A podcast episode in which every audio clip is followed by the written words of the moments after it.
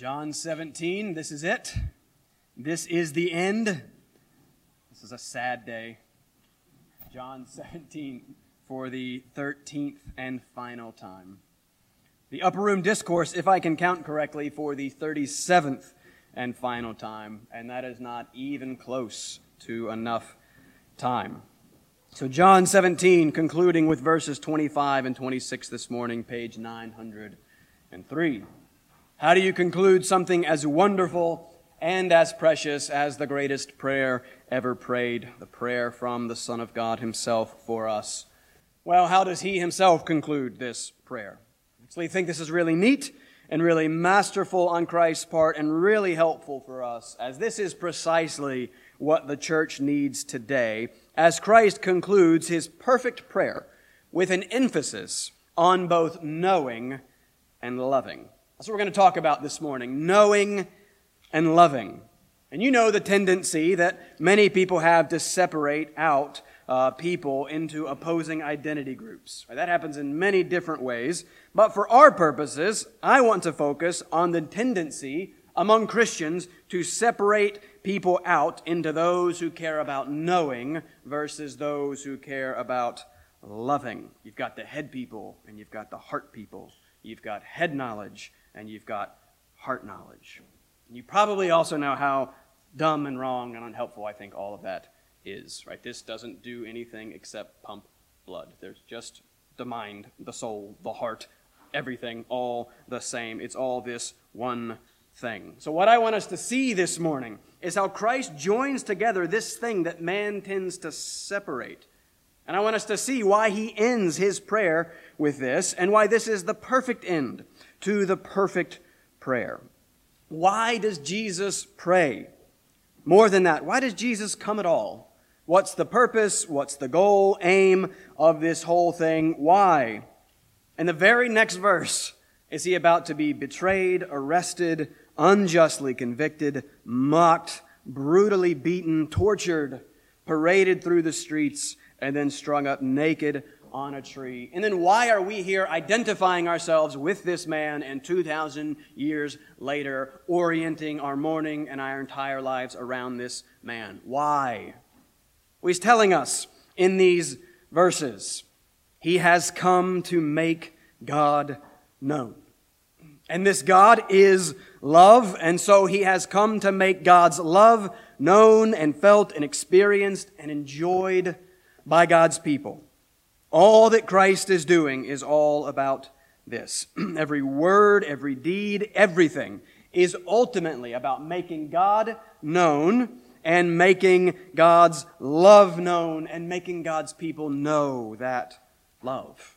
And the result will be the salvation of God's people, the transformation of God's people, the, the love of God's people, and the blessing and gladness and rest and joy and peace and life of God's people.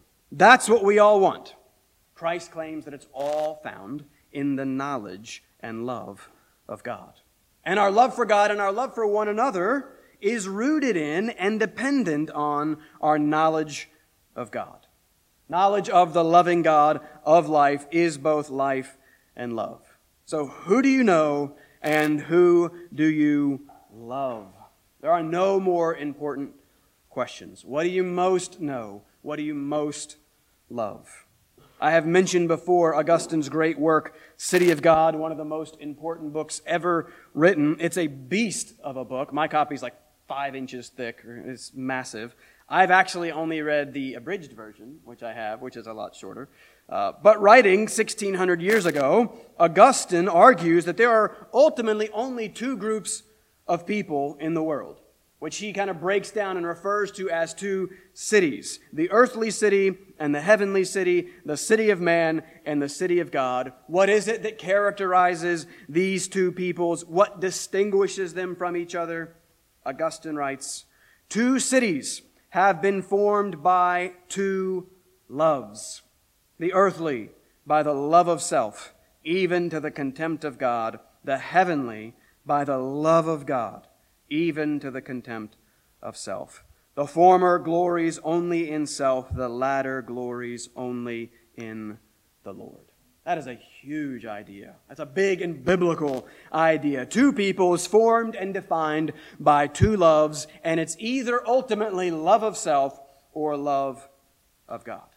It is this that most characterizes the world, this love of self. This is why we increasingly hear these days a whole lot about self love, self care, self confidence, self sufficiency. Treat yourself, know yourself, love yourself, express yourself. Self, self, self, self, self. Again, that's the world, formed and characterized by the love of self above all else.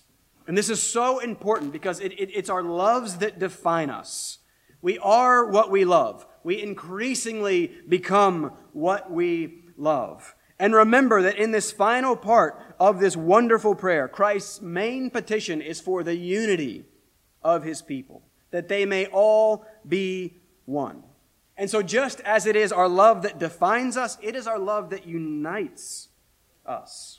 This is what defines us as God's people and unites us as God's people the love of God, a love for God, and then a love for God's people. This is what makes us who we are and separates us and distinguishes us by the grace of God from the world. And so, Christ, as we're going to see again, has been very, very clear. I am praying for those whom you have given me. I am not praying for the world. And he's going to say very clearly again today the world does not know God. And so, as we conclude this precious prayer specifically for Christ's people, this is a great time to step back and to evaluate and to consider together that which is of first importance. Do you know and do you love this Lord who claims to be life? Three simple points to help us to structure our time. We're going to see the big idea, what Christ is doing. He has come, the Son makes the Father known. And then from that, we will see two following points. We're going to see that God's people know and are known by God. God's people love and are loved by God. That's our goal today, to consider those points. Let's read the text John 17, 25 through 26. Remember, we actually believe that the words that we're about to read are God's words spoken to us. So, your job is to be praying for me as I read those words. My job is to read them, explain what they mean, apply them to our lives, and our job is to hear and love and live in light of what God's word says to us today. So, John 17, 25 through 26, please pay attention. This is what God Himself wants to say to you today. Jesus prays, O righteous Father, even though the world does not know you, I know you, and these know that you have sent me. I made known to them your name, and I will continue to make it known, that the love with which you have loved me may be in them, and I in them. Let's pray before we begin. Father, we now pray what we have just read and what we have heard Christ Himself pray. We ask that by your Spirit, through your word, that you would continue to make your name known to us. Father, teach us, uh, fill us with a knowledge of, of your person and of your work, and through that, Father, so that your love for us may be in us. Uh, help us to know you so that we can love you. Father, help us to know you so that we can know that we are loved by you. Father, that love that we have just sung, that is beyond comprehension, that is the biggest and best and greatest thing in the world. Father, if you love us like your word reveals, Father, that could and should change everything. So, Father, help us through this time to know you and to love you. Father, comfort your struggling saints this morning with your wonderful, life sustaining, life changing love. Father, please help me. Um, Father, I, I cannot do this. I can do nothing apart from you. I cannot preach your word apart from you. We cannot hear your word apart from you. So please now do what I cannot do, and please now do what none of us can do. Uh, glorify your name and edify your people. Father, show us your love. In Jesus' name, amen. Point number one the Father, oh, the Son makes the Father known. As Jesus is summarizing and concluding his great prayer, it's a good time to remind ourselves how John summarizes and concludes his great book. We're starting the last part of the book next week. All right, well, why does Christ pray here? What does he desire? Why does John write? What does John desire? 2031, John tells us, This is written so that you may believe that Jesus is the Christ, the Son of God, and that by believing you may have life in his name. See, life is the point and purpose of this whole thing, and that life, according to John, is only found in some way in connection with this Jesus who claims to be the Christ, the Son of God. And here in chapter 17, we have now been for months listening in to this Christ in prayer as he speaks to the Father. But as we get to our text in verse 25 this morning, the petitions are done. No more petitions. Prayer is petition, asking, requesting, but prayer is more than petition. Praying is pouring out our hearts to God, as we see Christ doing here. And that is going to involve more than petition. We are seeking communion with God Himself. We are seeking fellowship and relationship with Him. And we know that relationship is life.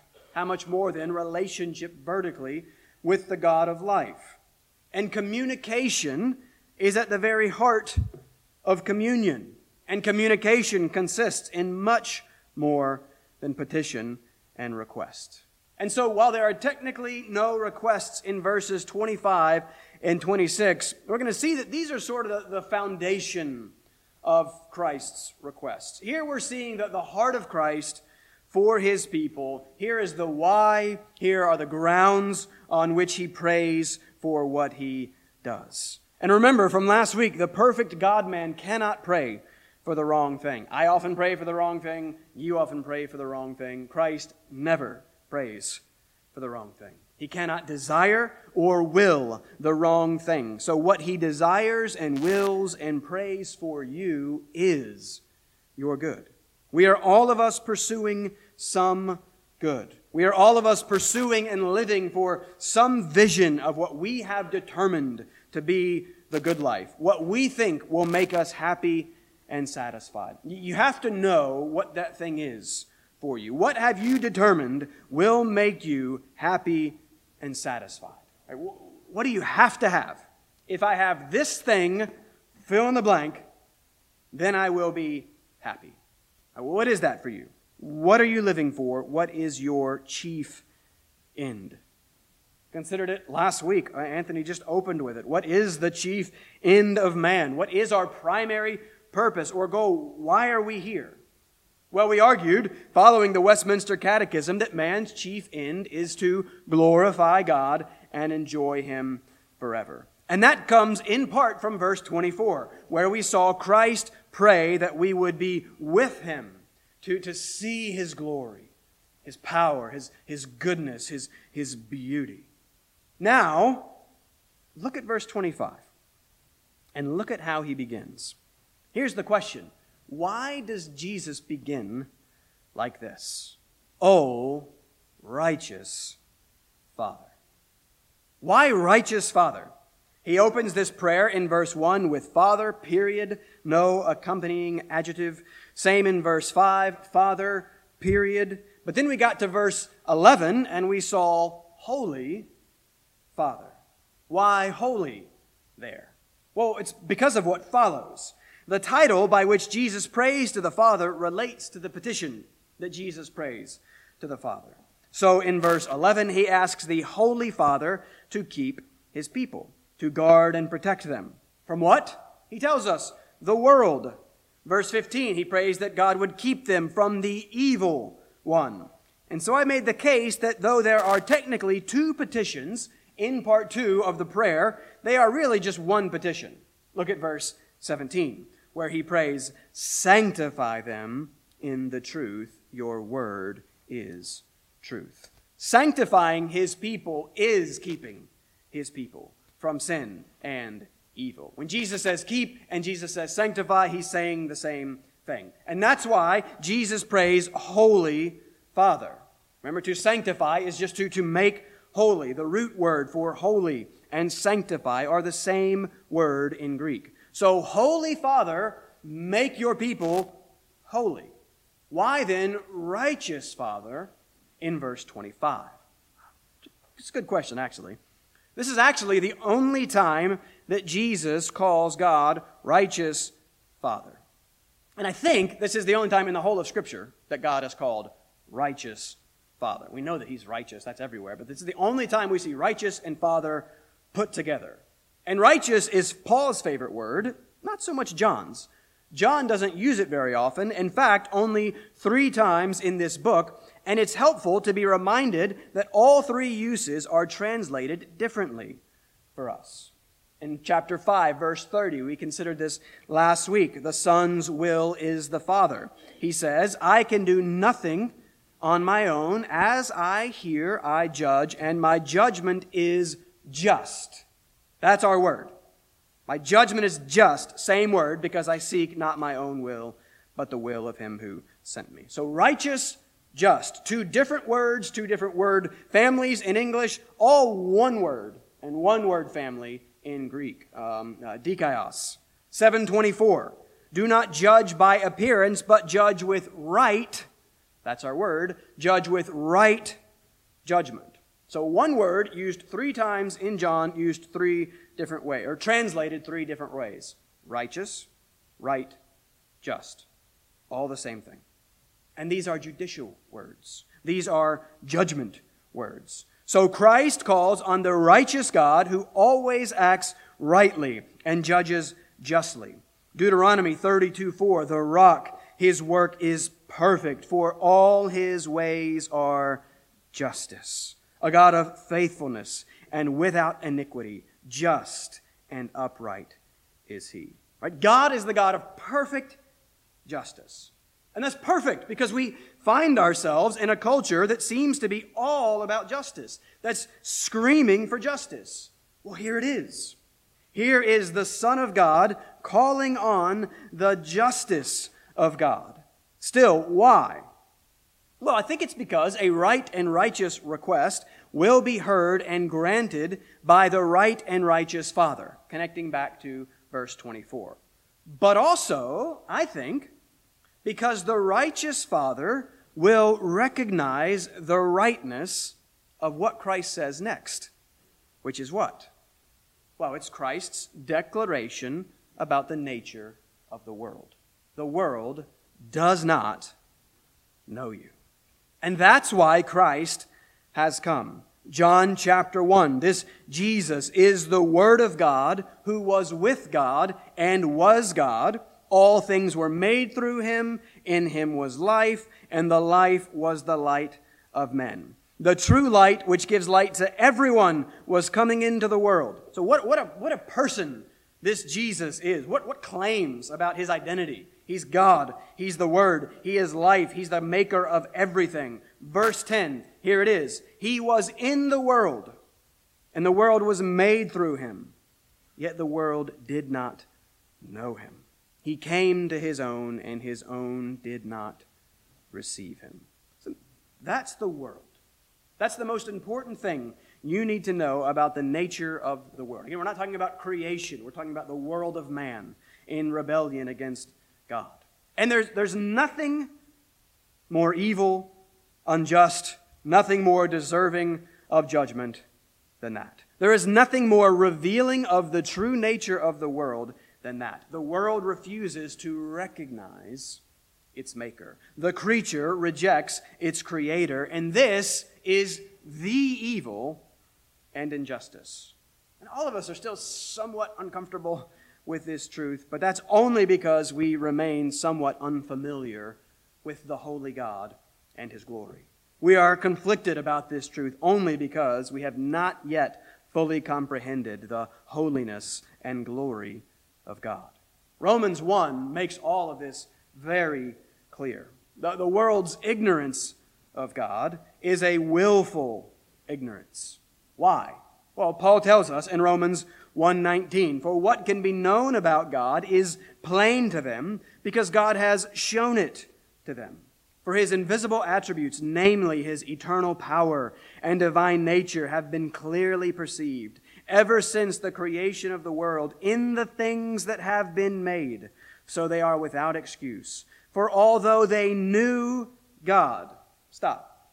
Paul's very clear there. Everyone knows God.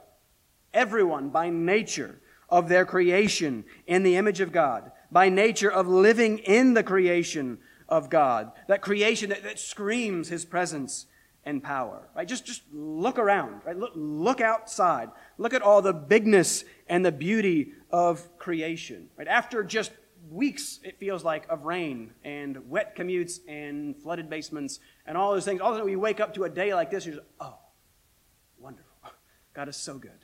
And God is so, God is so glorious. Look how big and beautiful and kind and gracious He must be to create something like this. Right? Creation screams God's presence. Look at the world outside you. Look at that, that law within you. And we all of us know God. But back to Romans 1:21. For although they knew God, they did not honor him as God or give thanks to him, but they became futile in their thinking, and their foolish hearts were darkened. They exchanged the truth about God for a lie and worshiped and served the creature rather than the Creator. That's the world. Everyone knows God, but remember our Augustine, two cities, two loves. Everyone knows God, but everyone refuses to recognize God, His glory and sovereignty. Everyone refuses to serve Him and love Him, and instead chooses to reject Him and serve self and love self. You know, I know we struggle with this concept and we get kind of offended. What's the big deal? Can't he just get over it? Why does he care? so much. But listen, if you came to me and you opened yourself up to me and you introduced yourself to me and you revealed yourself to me and told me about who you are, seeking relationship and wanting to be known, and I said, you know what? I'm not very interested. And you're kind of boring. And you're kind of awful. And I got better things to do with the football game on, so no thanks. You'd be offended by that. That's rude. That's, that's wrong. That's, that, that's sinful. That's an offense to, to your person and to, to your dignity. And you're not that great. I'm not that great. I, I am a sinner. Uh, so when you do that to me, I'm like, oh, but then I kind of get it because, yeah, whatever. You know, I'm a, I'm a sinner. But this is what every single one of us have done to the perfect God holy, powerful, good, beautiful, making us, sustaining us, providing for us, protecting us, loving us. And we say, ah, just not impressed. No, thank you. You are not good. Right? This, this is why this is the height of sin. It's because of who God is in his goodness and glory and beauty that sin, as the rejection of him, is such an injustice and such an affront and such an offense. The world knows God but refuses him. The world knows God but rejects him and hates him. And so both Paul and Christ are correct. Paul, the world knows about God. Christ, the world does not know God. It has no saving knowledge of God. It does not love God. This is the seriousness of the world's situation.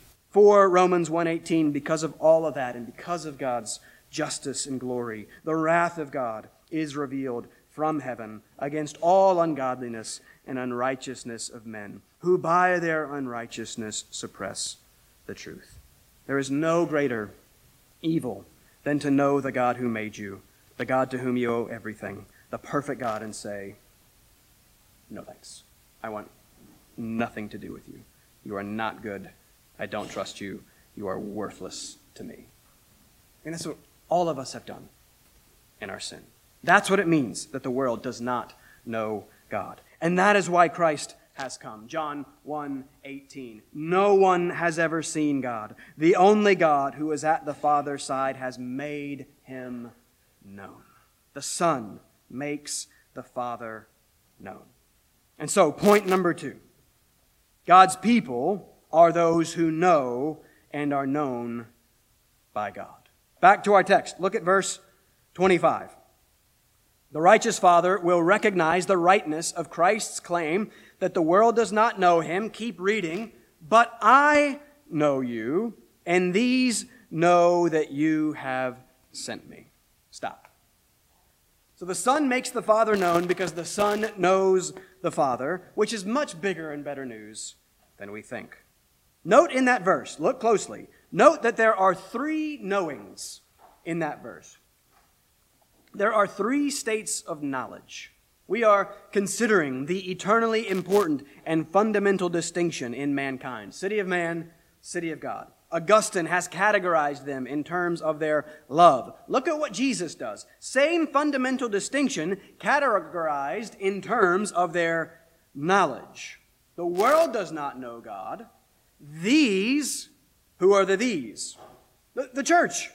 Verse 20, those who believe in Christ through the word of the disciples. Verse 9, those for whom Christ prays, those given to him by God and his grace. Verse 7 and 8 twice, those who know. The world does not know, the church knows.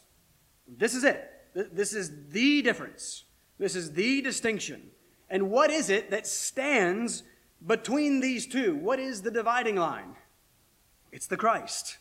They don't know, these know, in the middle, I know you.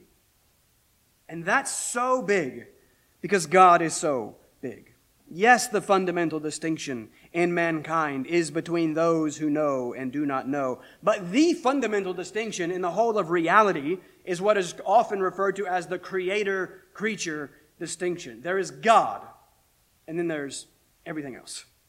He is set apart, He is different, He is distinct, He is other, not like us. So Peter prayed about, and our statement of faith talks about the incomprehensibility of God.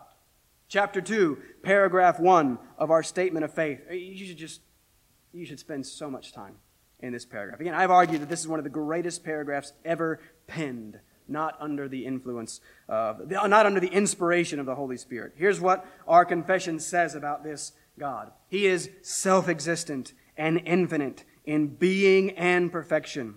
His essence cannot be understood by anyone but him. He is a perfectly pure spirit. He is invisible and has no body, parts, or passions. He alone has immortality, dwelling in light that no one can approach. He is unchangeable, immense, eternal, incomprehensible, almighty, in every way infinite, absolutely holy, perfectly wise, wholly free, completely absolute.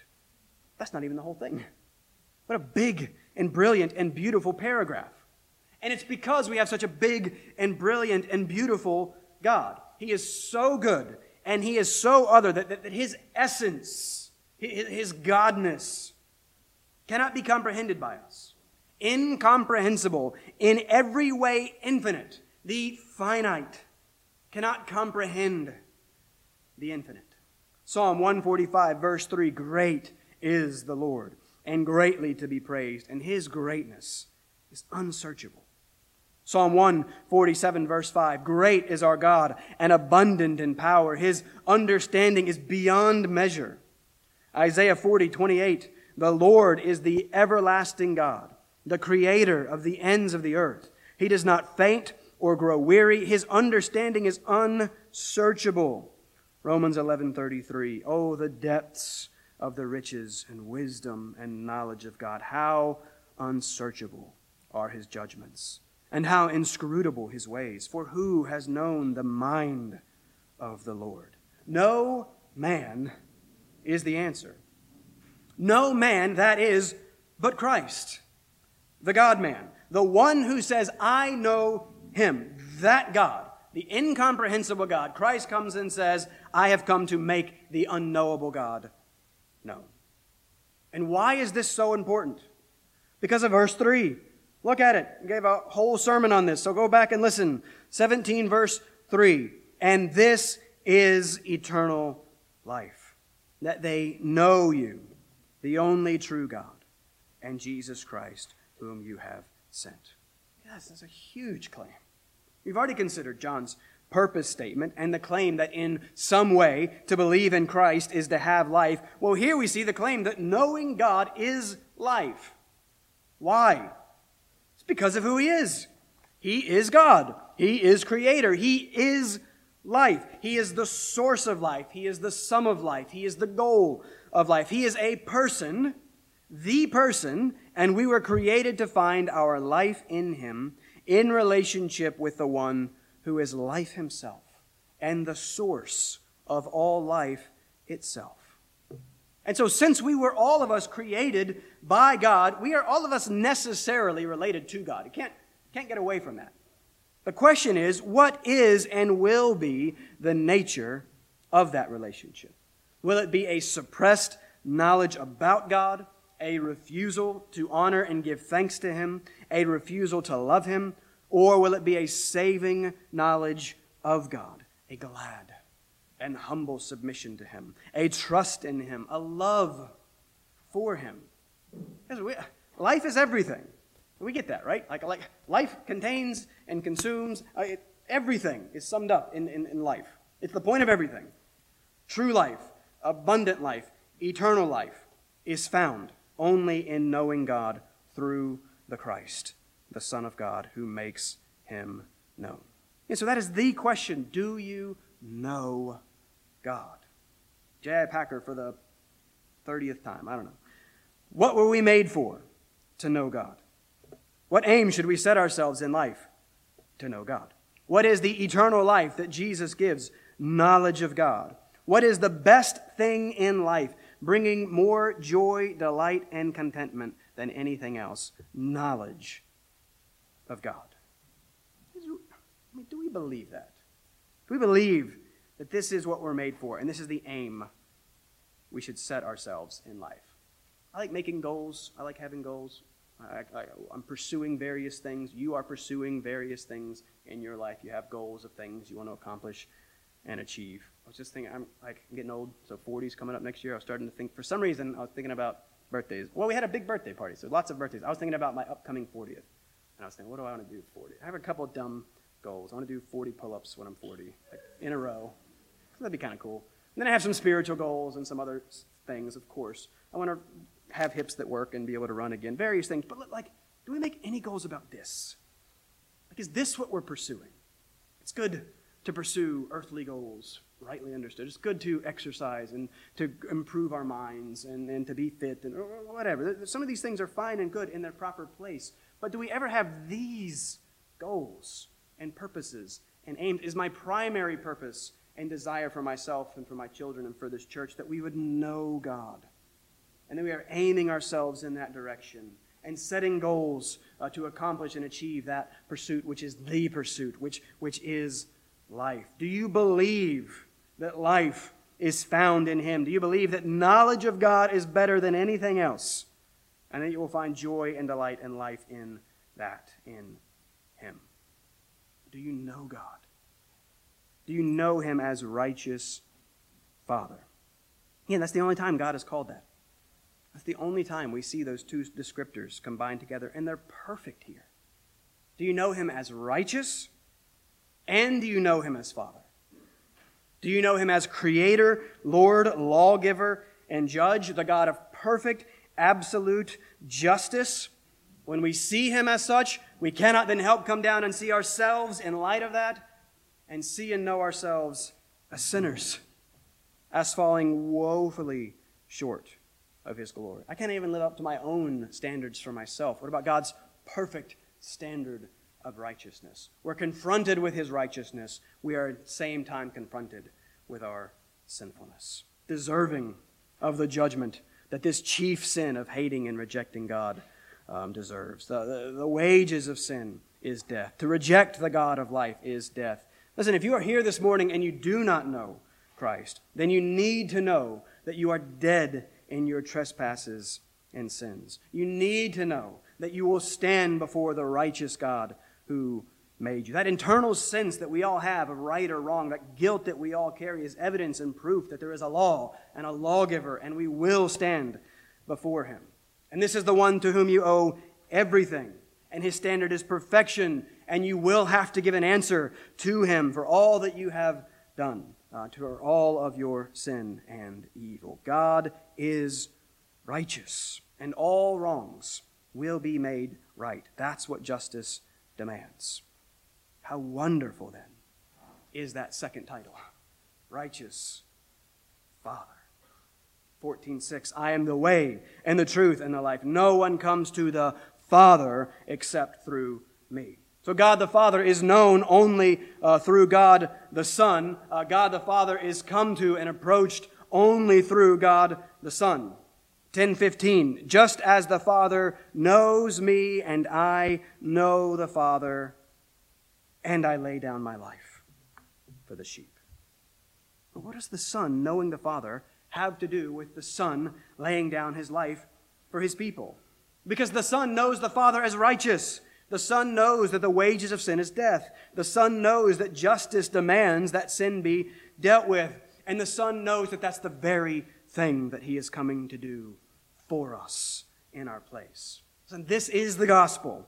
This is the good news that is the power of God for salvation. It is that God is both righteous and Father, and as such, He has Himself provided a way for justice to be done and mercy to be poured out on his people. And that way, the only way, is Jesus the Christ, the Son of God, who comes to live and die and rise again in our place because of our sin, so that we may be forgiven and live. It is only in Christ that we know God as righteous Father. Do you know him as this? If you'd allow me a brief, not brief, if you'd allow me to quote Spurgeon at length for a second, I can't help it. It's just, it's, so good. It's Spurgeon, and it's put the way that only Spurgeon could put it. But here's what he writes about this title, and I found this, I spent a lot of time with this and found it very helpful. So I tried to delete it this morning, and I couldn't do it. So here it is. Spurgeon says, It is but little that I know. And the more that I know, the more that I get older, the more that I realize that fact. It is but little that I know. But I feel that I would cheerfully part with all of it so long as I may be allowed to retain the knowledge contained in these two words, righteous Father. This is my life, my light, my love, my delight, my heaven. If all the productions of wit and wisdom throughout all past ages could be as effectually consumed as the Alexandrian library when it was burned to ashes, if man did but retain the knowledge of these two words, righteous Father, we might be content to see the whole rest of it pass away in smoke. To know the only true God and Jesus Christ, whom he has sent, is the climax, the essence, the sum total of wisdom. It is comforting to the last degree. For a man to know that God is his Father is delightful beyond measure. To feel that God forgives him as the Father forgave the prodigal, that he has received him into his heart and home, as the Father did his once lost boy, is unspeakably delightful. But when we further learn that all this is done without the violation of justice, that all this deed of grace is done righteously, and so done that even justice demands it should be done, then we are full of wondering love. Are you full of wondering love? Eternal life is knowing God. God's people know God. And knowing this, knowing this God as righteous Father, and knowing what Christ had to do for us to be with the righteous Father, we are full of wondering love. Point number three. And so God's people love and are loved by God. Look at verse 26. Don't miss this. Don't miss how explicitly Christ connects knowing and loving. They cannot be divorced. He says, I made known to them your name. Again, that's our first point. He makes God's name known. And we know that name is just shorthand for, for all that God is it's his existence, his attributes, his works, his words, everything. Christ is making the fullness of God known. Keep going. Not only has Jesus made his name known in his coming, living, loving, and teaching, um, but he goes on, and I will continue to make it known. Stop. That, that could refer to his work that begins in the very next verse. That could refer to his suffering and dying. That is the clearest revelation of God's name. That is where the righteous Father is revealed. And uh, as that is where we see both his perfect justice and perfect mercy perfectly displayed. But I think most likely that Jesus is referring here to the ongoing work of the Holy Spirit. Which remember is one of, if not the main point of this whole upper room discourse. Let not your hearts be troubled. I'm leaving. How could you not be troubled? Holy Spirit. Another person. 1416. Another helper, the Spirit of truth. He dwells with you, and he will be in you. 1426, this helper will teach you all things and bring to your remembrance all that I have said to you. 1613, he will guide you into all the truth. He will glorify me, for he will take what is mine and declare it to you. The Spirit's work is to glorify the Son. How? By teaching, by continuing to make God known.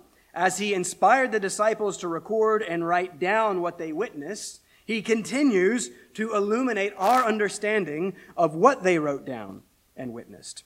This, then, that we are doing right now is a fulfillment of the prayer that Christ prays as we seek here knowledge of God's living and active word, as we are prayerfully dependent on the Spirit of truth to, to open our eyes, to give us minds of understanding of these great truths uh, about this great person and work that are the great revelation of God and His great love. That's what this whole thing is about.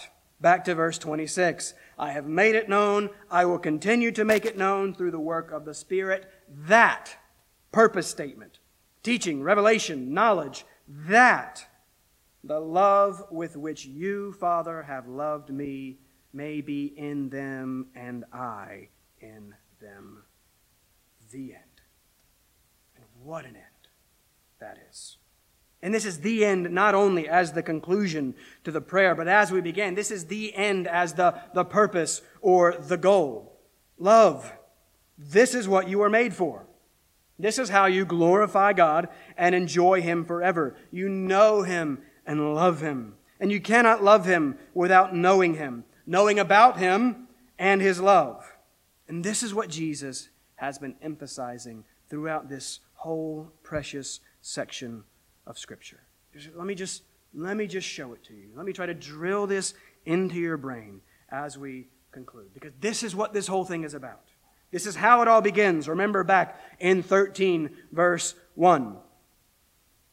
When Jesus knew that his hour had come to depart out of this world to the Father, having loved his own who were in the world, he loved them to the end. Then he, then he washes their feet. He, he's, he's acting out, he's demonstrating to them what he's about to do as the ultimate act of love on the cross to cleanse them from their sins. And then he applies 13, 34, and 35. A new commandment I give to you that you love one another, just as I have loved you. So also are you to love one another. By this, all people will know that you are my disciples if you have love for one another. 1415, he helpfully explains what true love is and does. If you love me, you will keep my commandments. Yeah, again, we, we so oppose law and love that that's hard for us to grasp. But why would we not keep his commandments if this is who he is? Right? Love recognizes the goodness and beauty of the Lord. Love recognizes that Christ's will is our good and that his commandments are not burdensome. And because we love him, we listen to him. He keeps saying that in verse 21, verse 23. He says, If anyone loves me, he will keep my word. Catch this. And my Father will love him, and we will come to him and make our home with him. Home.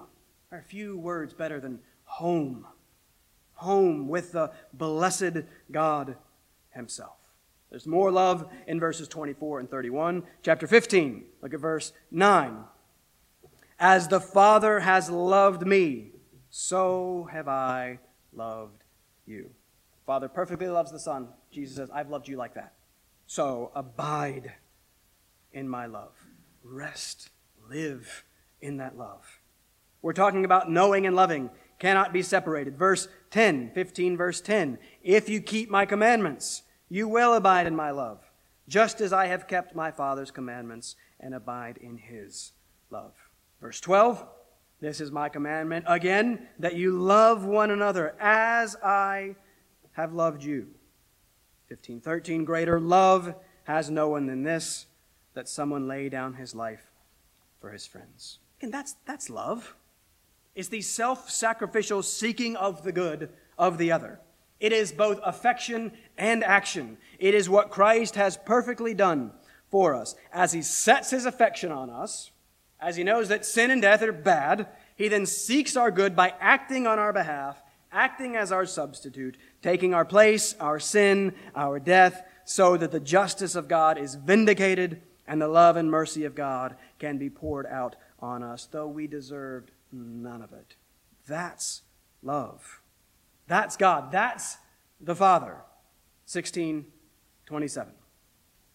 For the Father himself loves you because you have loved me and have believed that I came from God. Church, the Father Himself loves you. You need to memorize that verse. You cannot rehearse that truth to yourself enough. And listen, if that's the case, again, speaking carefully, not really, but if that's the case, I don't care what else is happening. I don't care how bad, how disappointing, how discouraging, how perplexing, how painful. If all of this is true, all of that, all of it is light and momentary. And listen, I know that some of that, I know is really big and really hard, and so we in no way want to minimize that. We in no way want to minimize the difficulty of suffering and troubles uh, of life. Listen, life in this world is hard, and it's difficult, and it's confusing, and it's painful. And I think life as a Christian in this world, I've made the case, is even harder um, and more difficult and more confusing and often more painful. Again, all that's huge. I get that. That's true. But this is eternal. And so that's why Paul calls everything else light and momentary compared to the eternal weight of glory that God is preparing for us. Um, that He's preparing for us through all of those hard things because He loves us. And so again, we don't set those things aside or ignore them or act like they're not a big deal. No, they are a big deal but we take that bigness and then we read them in light of the infinite, eternal bigness of God's love for us. And then those things are put in their eternal perspective. And we trust that the loving Heavenly Father, from whom all things come, can even take those things and work glorious and big and eternal good for us through them. so, church, the love of the Heavenly Father should be everything to us because it is a perfect love. 1723, Jesus wants the world to know that God loves us even as he loves his Son, the beloved Son with whom the Father is well pleased, the perfect Son that the Father has loved perfectly and eternally. Jesus says that the Father loves us as he loves him. And that's how he concludes here in verse 26 that the love with which you have loved me may be in them and I in them. Christ's closing words are union with Christ words. That mysterious but real and spiritual and intimate union we have with him, he in us and we in him. Colossians 1:27 Christ in you the hope of glory. Do you know this? Do you love this God of love? This is what it means to be a child of God. This is how you think of yourself. It's the identity out of which you live. Anthony read it at the beginning. It struck me, uh, 149 4. The Lord takes pleasure in his people. Ah, that's, that's hard for me to believe sometimes. I'm being completely honest. He, perfect, all knowing, takes pleasure in you, in me, in Christ. To be a child of God is to know this and to love this. And to be clear, in case the wording of my points is confusing, I went with we know and are known by God. We love and are loved by God. But we know that that's not the order of operations there. We know that it is not our knowing or our loving that comes first. We saw it uh, Thursday night. God always initiates, ours is only to respond. God gives, ours is to receive. And so, with that in mind, I'm going to close you with 1 John. I want to read you a few things from 1 John, and then I will be done. But if you want to turn to 1 John, this is where we're going to end. Because this is the, the first letter of the same John who's writing this gospel, who became referred to as the, the apostle of love, the apostle who heard this prayer and who has to be thinking of this prayer as he pens his epistle of love. Let me start you in 1 John 3, verse 1. Again, I'm just trying to overwhelm you with God's love and how central of a theme this is in God's word. 1 John 3 1, John writes, See what kind of love the Father has given to us. What kind of love? That we should be called children of God. And so we are. So the Father gives the love. It's all grace. The love makes us his children. We were not his children. Love makes us his children. Look at 316. What is love? How do we know it? 316. By this we know love, that he, Christ, laid down his life for us. So God's love through Christ is a sacrificing, serving, saving love. Look at chapter 4, verse 10. And this makes the order clear. This is very important. 4 verse 10. In this is love. Not that we have loved God, but that he loved us and sent his Son to be the propitiation for our sins. Beloved, loved ones, if God so loved us, we also ought to love one another. And, church, we have to stop, but we, we could spend our whole lives learning of this love of God. We will spend our whole lives learning of and, and loving this love of God. And so, why not start now? Again, that's your application. Nothing profound, but it's, it's learn much of the love of God. Think much of the love of God. Eternal life is knowing God. What do you need to do to get this fixed in your mind? God's people will be students. That's what it means to, to be a disciple. We will be students of love, of God's love. God's people love to learn about God and love to learn about God's love. Psalm 25, 4 Make known to me your ways, O Lord. Teach me your paths. Lead me in your truth and teach me, for you are the God of my salvation. What can you do to learn more and live more in light of the love of God. This is what most characterizes God's people children of God, by the grace of God, knowing God and loving God, because Christ is in them. And because Christ is in them, we have the very life of God in us. Now, how can you begin to take that and apply that to all the troubles and trials that are just waiting for you once you walk out those doors. Right? You know you're walking right back into something. How can you take this and apply it to that? Think, meditate, remember who you are in Christ. The eternally blessed privilege and future you have guaranteed for you entirely by Christ. Now, what would it look like to deal with that disappointing situation, that difficult circumstance, that difficult person in light of the knowledge and love of God. I know God. I love God. I am known by God. I am loved by God, indwelt by God Himself. Christ is in me. Now, how would I handle this if all that is true? Again, I really do know all my problems are rooted when I forget these things. When I'm confronted with something, I compartmentalize and I forget all of that and I face this thing without any thought to this thing and everything falls apart, right? And I'm miserable and I'm, I'm sad and frustrated, right? Because I've compartmentalized. How do I now break that wall down and take this, which is of most importance, and now apply it to all of those things? Church, the knowledge of God and the love of God can change everything if we will just together learn how to use them. If we would just learn together how to encourage one another with these truths and to speak these words to one another. Know God and love God. There is no divorcing of knowing and loving in God's economy. And it is only through knowing Him that we will love Him and that we will grow in our love for Him and then in our love for one another.